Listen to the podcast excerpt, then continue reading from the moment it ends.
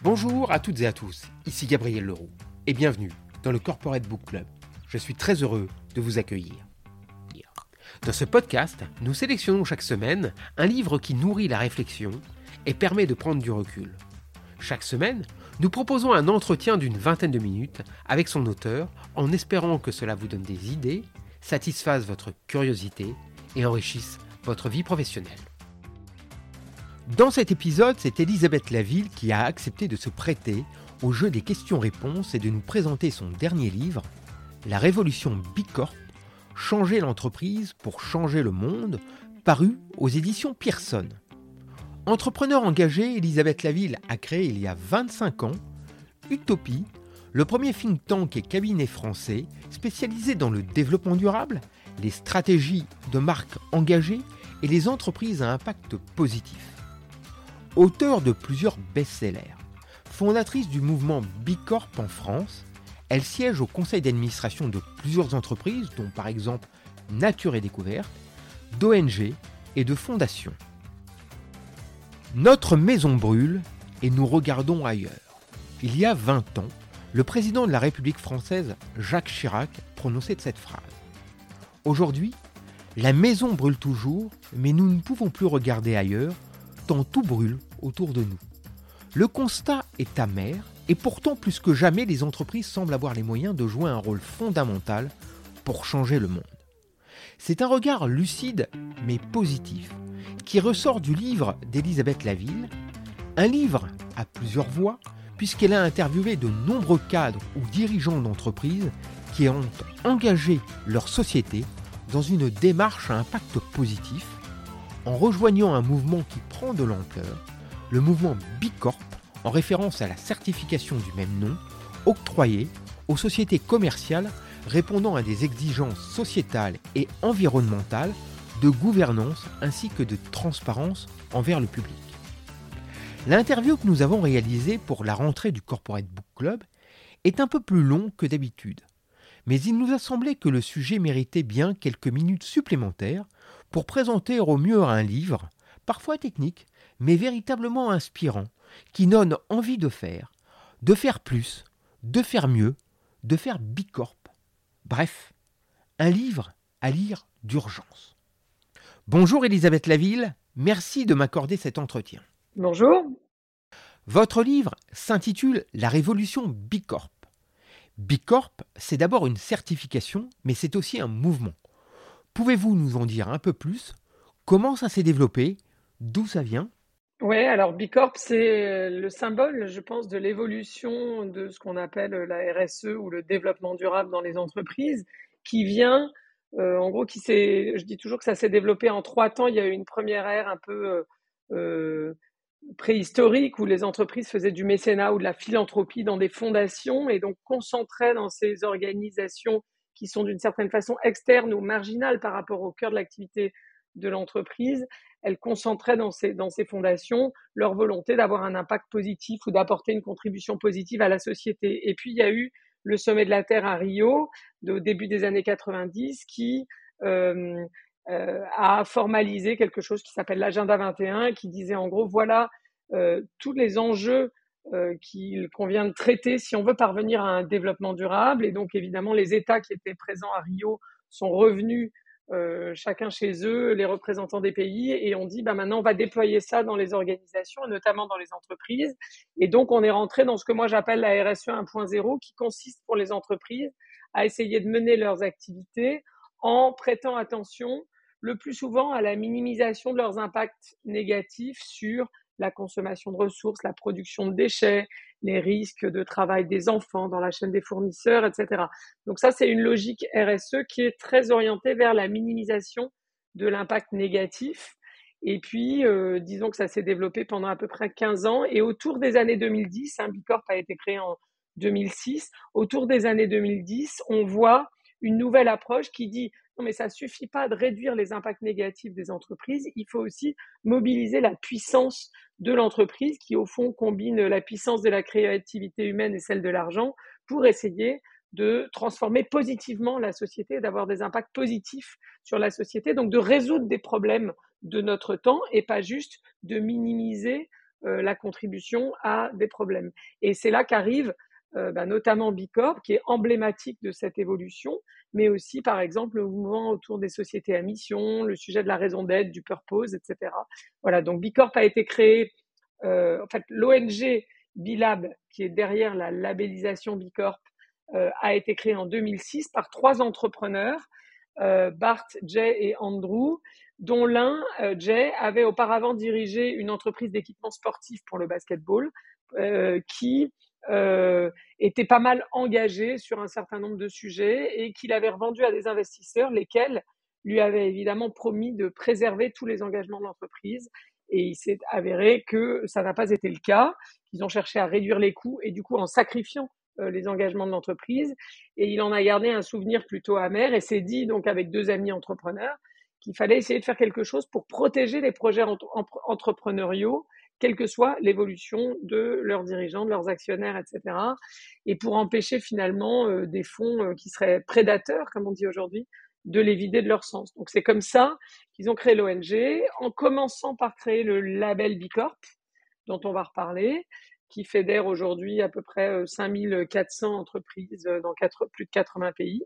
Et puis, en fait, ce, ce label est le socle d'une communauté, d'un mouvement plus large autour de l'engagement euh, des entreprises et qui passe aussi aujourd'hui, Bilab est aussi très actif euh, dans différents pays sur euh, la création d'un statut qui, dans les pays anglo-saxons, s'appelle Benefit Corporation, mais qui en Italie, où il existe depuis 2015, s'appelle Societa Benefit.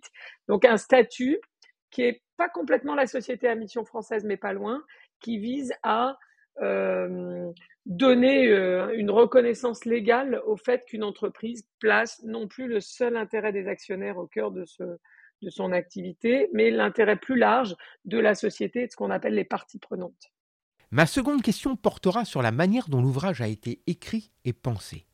C'est un ouvrage à plusieurs voix, je l'ai dit en introduction, puisqu'on y trouve de nombreuses interviews, à la fois ceux des instigateurs du mouvement Bicorp, mais également de tout un ensemble d'entrepreneurs dans le monde qui font partie de ce mouvement. Du coup, deux questions. D'abord, est-ce que le livre n'a pas comme vocation, avec toutes ses voix, d'être inspirant, de donner envie par l'exemple? Et seconde question, vous avez interviewé des entrepreneurs dans presque tous les secteurs d'activité, mais n'y a-t-il pas des secteurs qui manquent? Je pense, par exemple, au secteur industriel. Oui, alors peut-être euh, plusieurs aspects déjà sur le côté inspirant. Euh, c'est clair que moi, en tout cas, je crois euh, dans l'activité historique d'Utopie vraiment profondément au fait que, comme le disait, je crois, Albert Schweitzer, l'exemplarité n'est pas une façon d'influencer, c'est la seule. Et on voit bien ça aussi sur les sujets de développement durable. On voit bien que, évidemment, que la science est nécessaire pour comprendre ce qui ne marche pas, ce qu'il faudrait faire, mais on voit que, par exemple, sur le climat, euh, elle échoue souvent euh, à mettre en mouvement euh, de manière très concrète les gens, les consommateurs, les entreprises, etc. Et donc, ce qui m'amène à dire que le développement durable, la transition écologique et solidaire, ce n'était pas juste une question de technologie ou de solutions techniques, mais aussi, mais c'est aussi et voire avant tout une question de changement de culture. Et donc, cette dimension culturelle, j'allais dire plus euh, créative, plus émotionnelle et absolument nécessaire. C'est combiner la transition culturelle, en gros, et c'est le complément euh, nécessaire de la transition écologique pour effectivement changer euh, nos modes de vie, nos modes de production, évoluer vers une plus grande sobriété, etc., sans avoir une confiance aveugle dans le fait que des solutions techniques vont nous sortir de l'ornière. Donc, cette dimension d'inspiration, de donner envie par l'exemple, c'est effectivement euh, une, une, dimension clé, euh, à mon avis, de la transition qu'on a à faire, en complément des informations scientifiques, des chiffres que nous donne le GIEC, etc., qu'il faut évidemment connaître, qui sont le socle euh, de ce pourquoi euh, il faut agir. Donc, l'objectif euh, pour moi en écrivant ce livre, c'était, il y a deux parties hein, dans le livre. Il y a une première partie sur la philosophie Bicorp, les grands aspects, les grandes dimensions de la philosophie Bicorp, et la deuxième partie, c'est vraiment les grandes dimensions du questionnaire dont on reparlera. Euh, donc l'objectif, c'était assez vite d'avoir des textes assez courts sur ces dimensions et puis euh, d'illustrer ça. Au départ, j'étais partie en me disant, je vais faire un exemple, un cas d'entreprise certifiée Bicorp qui illustrent le point. Donc, soit le point, euh, entre guillemets, sur les valeurs, la philosophie, soit le point sur le questionnaire. Donc, en prenant, euh, par exemple, sur la gratuité et l'ouverture, euh, j'ai pris l'exemple de Fairphone, puisque le, le, postulat de cette entreprise alternative de téléphonie, c'est justement que il faut que le, téléphone puisse être ouvert, littéralement, par euh, son utilisateur, réparé, euh, upgradé, etc. Et avec une forte dimension de gratuité, d'open source, etc. dans, la façon dont fonctionne l'entreprise. Puis assez vite, je me suis dit, mais si je donne un seul exemple par partie, euh, finalement, ça va pas représenter la diversité des approches et ça va, d'une certaine façon, mettre un peu trop la pression sur cet exemple pour incarner parfaitement cette dimension. Donc, je me suis dit, bon, je vais en mettre deux euh, pour donner aussi, euh, pour illustrer la diversité des possibles et la richesse euh, du mouvement Bicorp. Et effectivement, vous avez raison. L'échantillonnage, bon, il a été un peu dicté aussi par les, les scores des Bicorp, notamment sur la deuxième partie qui est le questionnaire, les dimensions du questionnaire, puisque on a cherché à chaque fois avec Bilab à avoir des exemples euh, d'entreprises qui étaient qui avaient effectivement un score très très euh, fort sur les différentes dimensions du questionnaire. Mais globalement, l'échantillonnage des 32 interviews euh, qui sont dans le livre, ça reflète euh, les bicorps. Euh, et effectivement, il n'y a pas beaucoup d'industrie B2B. Dans, quand vous regardez la répartition des entreprises Bicorp, vous avez pas mal de gens dans la finance, pas mal de gens dans l'information, la communication, la technologie, pas mal de gens dans les un peu dans les biens manufacturés, je crois que c'est 11% euh, des, des bicorp aujourd'hui. Euh, pas beaucoup de gens dans les services, hein, c'est plus de 20, près de 25% euh, des bicorp aujourd'hui qui sont dans les services B2B. Euh, un peu des gens dans l'immobilier, un peu des gens dans la distribution, voilà. Mais effectivement, l'industrie lourde, euh, par exemple, est sous-représentée. Bon, c'est pas le, seul aspect d'ailleurs de l'échantillonnage qui est pas parfait. je pensais que vous, vous m'auriez interrogé sur le fait qu'il n'y a pas beaucoup de femmes dirigeantes euh, ou de femmes dans les dirigeants que j'ai interviewés. Euh, il n'y en a pas beaucoup non plus et c'est pas faute d'en avoir cherché. le sous-titre de votre livre est presque aussi parlant, peut-être même plus que le titre. Changer l'entreprise pour changer le monde. Ma question du coup portera sur la philosophie de l'ouvrage. Vous soulignez, c'est présent d'ailleurs dans le livre, qu'il faut d'abord changer l'entreprise et changer dans l'entreprise pour changer le monde. On a le sentiment que votre point de vue va à l'encontre du mythe de la start-up, puisque dans les startups, on avait le sentiment, par leurs solutions technologiques, qu'elles allaient changer le monde, et que peu importe le management, puisque l'ambition dépassait les individus. Là, au contraire, votre propos va dans le sens d'un management durable, condition sine qua non pour commencer à changer le monde et aller vers, par exemple, plus de développement durable. Est-ce que votre livre n'est pas un manifeste, en un sens, pour des start good plutôt que pour des start-up? Alors, euh, il y a plusieurs aspects à nouveau dans cette, question. Je vais essayer de répondre euh, brièvement, mais euh, effectivement, le point de départ de la RSE, du développement durable dans les entreprises, c'est il, y a, il y, a, deux points de départ, deux, aspects différents. Le premier, c'est que factuellement, si on regarde les sujets climatiques, érosion de la biodiversité, etc., les entreprises contribuent au problème. Euh, et donc, elles sont en comment dire sur le front, elles doivent être en première ligne euh, pour euh, contribuer non seulement à, minimiser et réparer les problèmes, mais même contribuer aux solutions. Et le deuxième aspect, c'est ce que j'évoquais tout à l'heure, cette idée euh, qui est née avec les premières entreprises des années 70, les Ben Jerry's, Patagonia, Body Shop, etc., qui est que l'entreprise est un, au fond, la force la plus, la plus puissante de notre temps. On peut s'en affliger mais c'est une réalité et que donc elle et que par ailleurs comme elle combine ce que je disais tout à l'heure les deux énergies les plus puissantes probablement aussi de euh, de notre temps qui sont d'une part l'énergie de la créativité humaine et euh, l'énergie euh, de, de l'argent de la puissance financière elles doivent elles ont la responsabilité de d'apporter des solutions aux problèmes de notre époque. Et on peut se dire d'ailleurs que l'entreprise est au fond une machine à générer des solutions euh, qui souvent s'attaquent à des problèmes pas très intéressants et qui euh, gagneraient, y compris en légitimité, en utilité et peut-être en, en, en, perspective de business aussi, à s'attaquer aux problèmes graves euh, de notre de notre temps. Donc le problème climatique, donc le problème de la de l'exclusion, des inégalités etc. et effectivement, le, le point sur les startups est juste, c'est-à-dire qu'il y a un espèce de, de mythe dans les startups. On voit beaucoup de jeunes diplômés hein, aller vers les startups. Enfin, on a vu ça en tout cas depuis depuis dix ans beaucoup, avec l'idée que toutes ces startups issues du digital, qui étaient dans l'économie du partage notamment, et en plus l'économie du partage s'appelant l'économie du partage, euh, la mutualisation, Airbnb, euh, Uber, etc. Euh, il y a eu une petite confusion entre ces, secteurs, ces nouveaux modèles économiques issus du digital et l'économie sociale et solidaire. Et l'économie du partage ou l'économie collaborative, c'est pas de l'économie sociale et solidaire, en tout cas pas systématiquement. Et on voit aujourd'hui euh, on en voit aujourd'hui les, effets rebonds ou les effets, euh, les dommages collatéraux, notamment en termes sociaux. Hein. On a vu le procès euh, des Deliveroo sur l'indépendance des livreurs qui crée une nouvelle exclusion, en fait, une nouvelle pauvreté. on voit la fronde anti-Airbnb, notamment dans les grandes villes. Hein. À la fois le fait que euh, enfin, il y a plusieurs. on a, il y a eu beaucoup d'études aussi sur les effets rebonds d'Airbnb, le fait que du coup, euh, comme les gens peuvent se payer des logements euh, moins chers que ce que leur coûtaient peut-être les hôtels, en fait, ils vont plus loin, donc ils prennent plus l'avion, par exemple.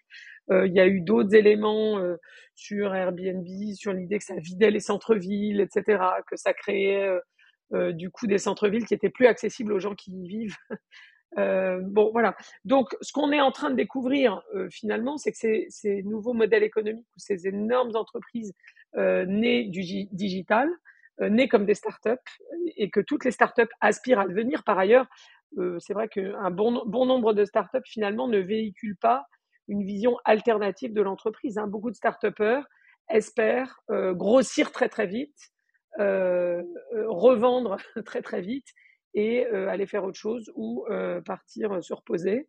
Euh, donc finalement une vision assez classique de la réussite entrepreneuriale. Bon, c'est pas le cas de tous, mais on voit bien que ça n'a pas grand-chose à voir avec l'économie sociale et solidaire ou la transition écologique dans beaucoup de cas. Donc finalement, ce que ça nous dit, c'est qu'au-delà des affirmations de on va changer le monde, etc., euh, et c'est ce qu'on voit très bien avec la société à mission, par exemple, et aussi avec Bicorp, hein, qui accorde beaucoup d'importance à la mission de l'entreprise, au fait qu'elle soit inscrite dans ses statuts, etc. Euh, mais que tout ça, finalement, c'est rien si ça n'est pas traduit de manière très concrète dans la façon, dans la gouvernance de l'entreprise, dans le fameux modèle économique cher aux startups et qui a euh, une bonne partie aussi dans le questionnaire d'évaluation Bicorp. Hein, la question des business models à impact, de comment la volonté d'avoir une contribution positive à la société est, vraiment euh, encastrée, j'allais dire, dans euh, l'ADN euh, de l'entreprise, dans son offre, comment c'est reflété dans euh, ce qui génère son chiffre d'affaires, dans ce qui génère sa rentabilité, dans ses pratiques de sourcing, dans ses pratiques RH, etc., etc. Et avec l'idée que, d'une certaine façon, il faut passer du blabla, de monde, à une, une, déclaration sur le fait qu'on va changer de monde, même si moi je, trouve, je pense que le sujet de la raison d'être et de la formulation est extrêmement important, mais ça reste du blabla si c'est pas traduit en data, euh, en données, en mesures euh, et, et, et, en chiffres qui peuvent être communiqués de manière transparente et qui poussent aussi, par lesquels l'entreprise s'auto-oblige d'une certaine façon à progresser en continu. La dimension de progrès continu, c'est une dimension extrêmement importante euh, chez Bicorp. Je rappelle que à la première certification, euh, une entreprise qui est vue comme un leader comme Patagonia était à 107 points sur les 200 euh, que vous pouvez avoir au maximum dans l'évaluation Bicorp. Et aujourd'hui, ils sont de mémoire à 152. Donc même Patagonia a progressé et Patagonia n'est qu'au trois quarts du chemin par rapport au maximum que peut donner la certification. La philosophie Bicorp, vous la développez dans toute la première partie de l'ouvrage. Quelle est-elle? Parmi les principes d'ailleurs, le premier dont vous parlez me semble essentiel, c'est la notion de point de bascule. Pouvez-vous nous en parler? Car je pense qu'il est très inspirant, notamment pour tous ceux qui peuvent penser qu'il faut d'abord être majoritaire pour commencer à changer les choses. Vous montrez que ce n'est pas le cas. Pouvez-vous nous l'expliquer?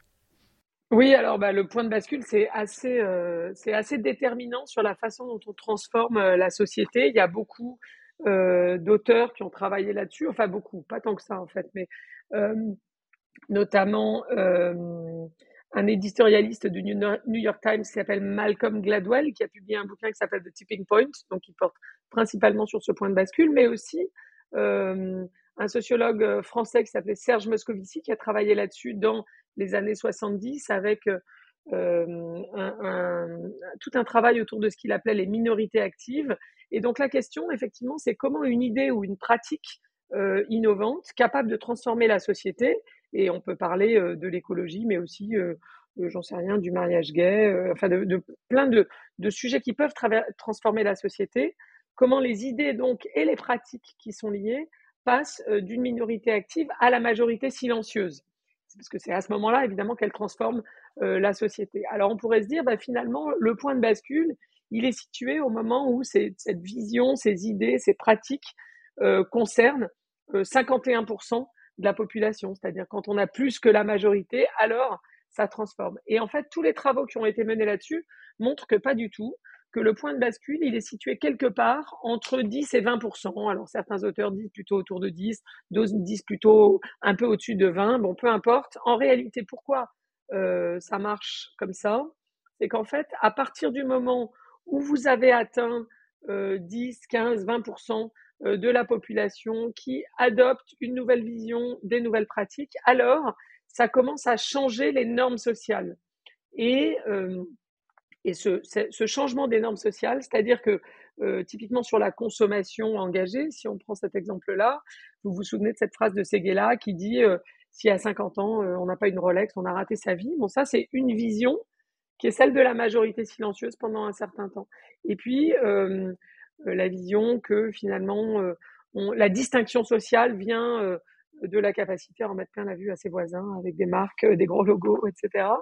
Euh, ça, c'est la vision d'hier. Et considérons que la vision émergente qui touche d'abord euh, une partie plus alternative de la, une minorité active euh, de la population, c'est l'idée que la distinction sociale demain va dépendre non pas du logo ou de, de, de, de la marque, mais euh, de la capacité, de la capacité à raconter l'histoire des produits euh, qu'on consomme. Donc ça, c'est par exemple l'émergence des circuits courts dans l'alimentation, etc.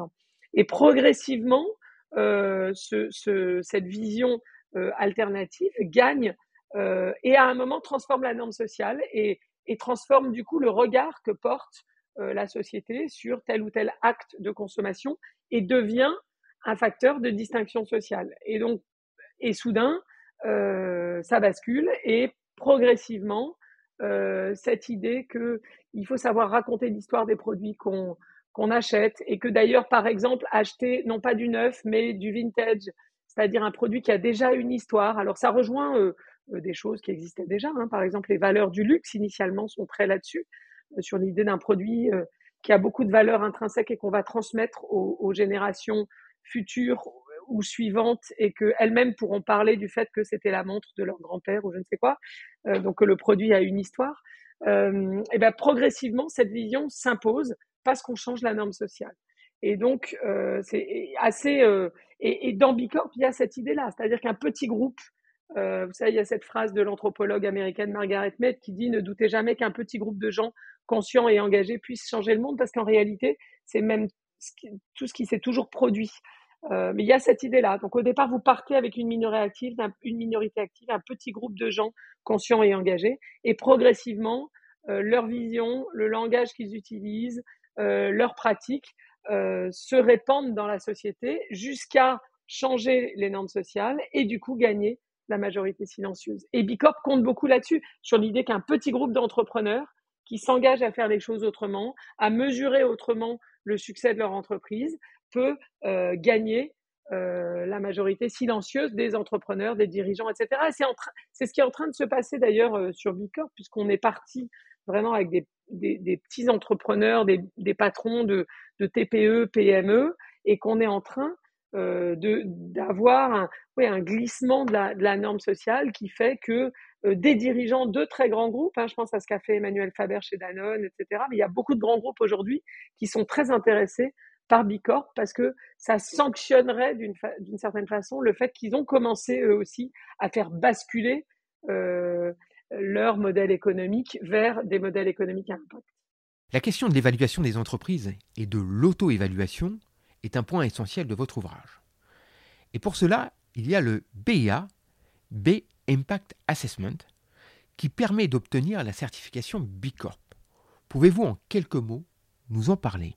Oui, oui, bien sûr. Bah donc, vous avez un peu plus que 200 questions dans le BIA. Euh, dont j'ai dit qu'il était non gratuit, accessible en ligne à tous, ça c'est hyper important. Il suffit d'ouvrir, euh, vous cherchez B Impact Assessment, je crois que c'est .net. Euh, vous ouvrez une fiche pour votre entreprise en précisant sa taille, son secteur, sa localisation géographique et à partir de, évidemment tout ça reste confidentiel ainsi que vos réponses et et là s'ouvre euh, le questionnaire en, un peu plus de 200 questions selon euh, votre secteur et les caractéristiques de votre entreprise. C'est adapté au secteur. Certains euh, secteurs comme notamment l'éducation, la finance et l'immobilier ont même des questionnaires spécifiques adaptés à, leur, à leurs activités. et le questionnaire, un point important qu'on peut souligner aussi, c'est qu'il est fait euh, donc, il est en ligne et il est fait comme un QCM, donc un questionnaire à choix multiples. Ça veut dire que quand vous allez répondre, évidemment, vous pouvez répondre en plusieurs semaines ou plusieurs mois ou plusieurs jours. Euh, vous pouvez sauvegarder les réponses que vous avez déjà apportées, y revenir, les reprendre, etc.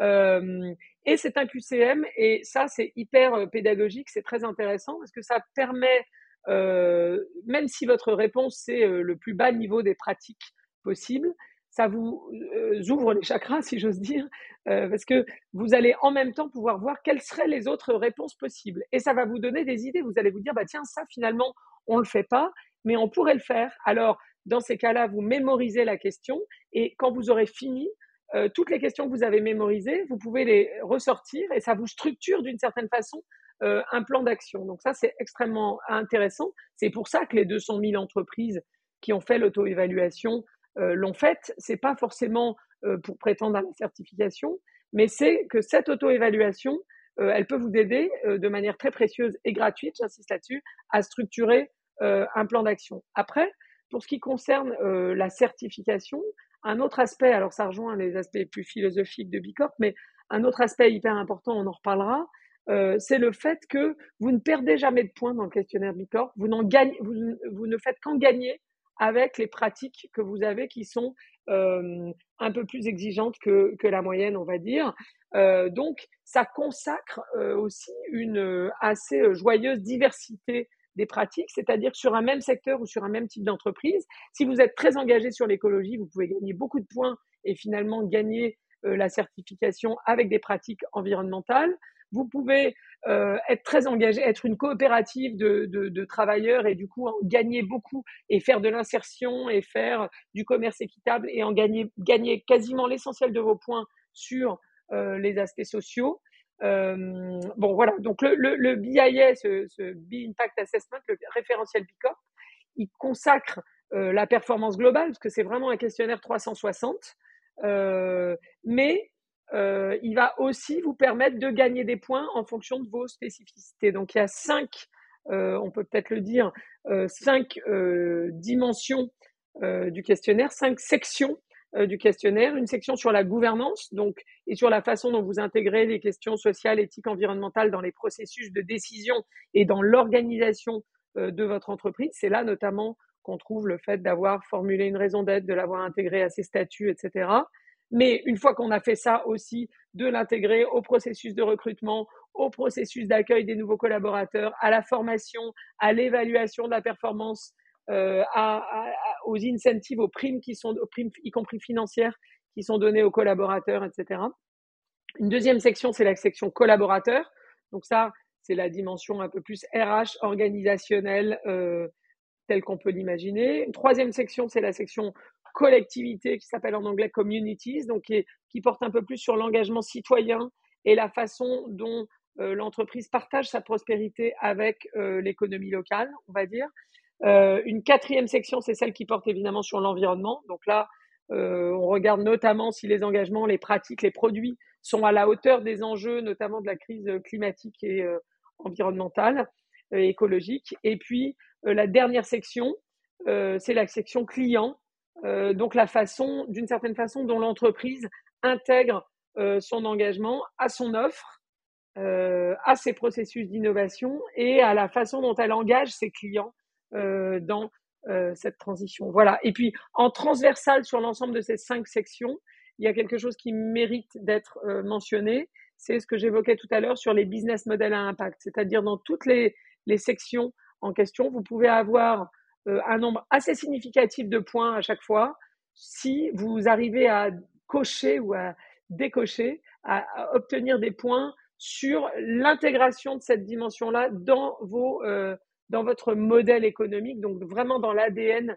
euh, de votre entreprise. Par exemple, si vous êtes euh, si vous êtes société à mission dans la partie gouvernance, vous gagnez un certain nombre de points qui peut aller jusqu'à 10 points parce que vous avez intégré votre raison d'être dans vos statuts.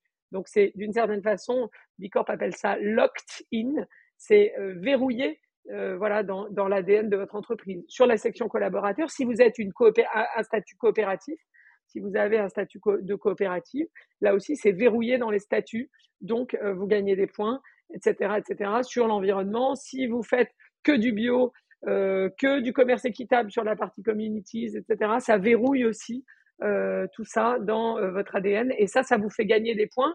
C'est hyper important, cette dimension business model à impact, à mon avis méconnue aujourd'hui dans Bicorp, mais très important, très puissant.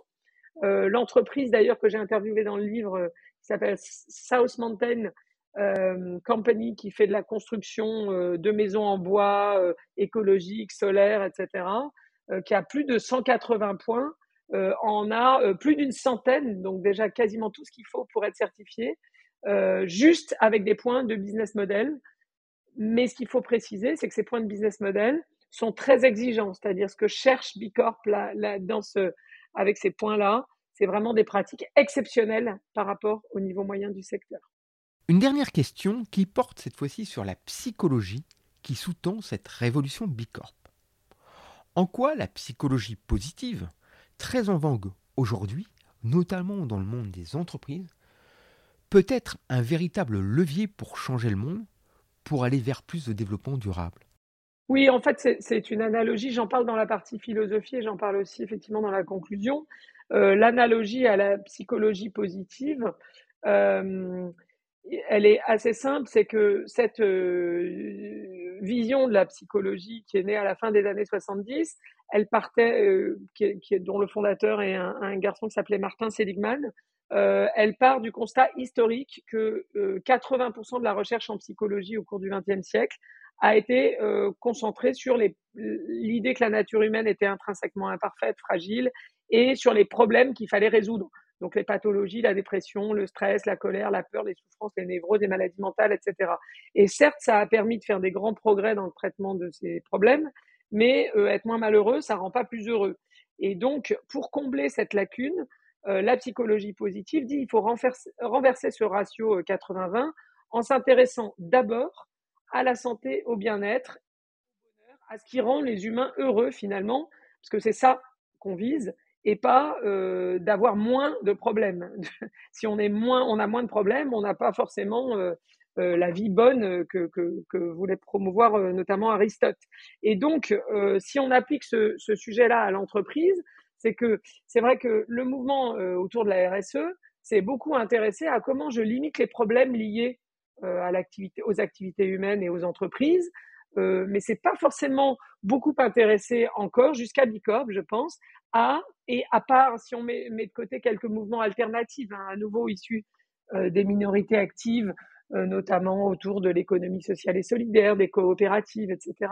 Mais de manière principale, on va dire, on peut dire que 80% de l'énergie a été euh, concentrée sur la minimisation des impacts négatifs de l'activité des entreprises et très peu sur ce que l'idée d'un programme, ce que fait Bicorp, c'est-à-dire un programme d'engagement qui postule que chaque entreprise peut activer de manière positive sa capacité d'agir, sa capacité d'innovation, sa capacité à transformer ses activités au bénéfice de tous.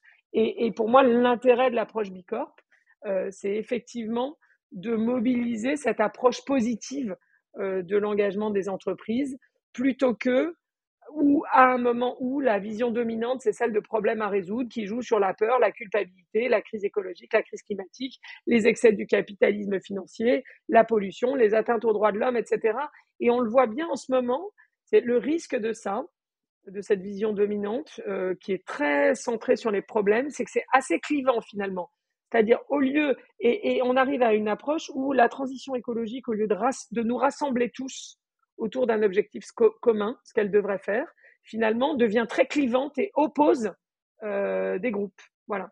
Et, donc, je trouve que ce que fait Bicorp euh, de manière très intéressante, c'est justement d'essayer de rassembler euh, tout le monde, et en l'occurrence les entrepreneurs, autour d'une vision positive, mais qui est aussi hyper exigeante, parce que le, finalement, l'essence de sa crédibilité, c'est d'être très exigeant.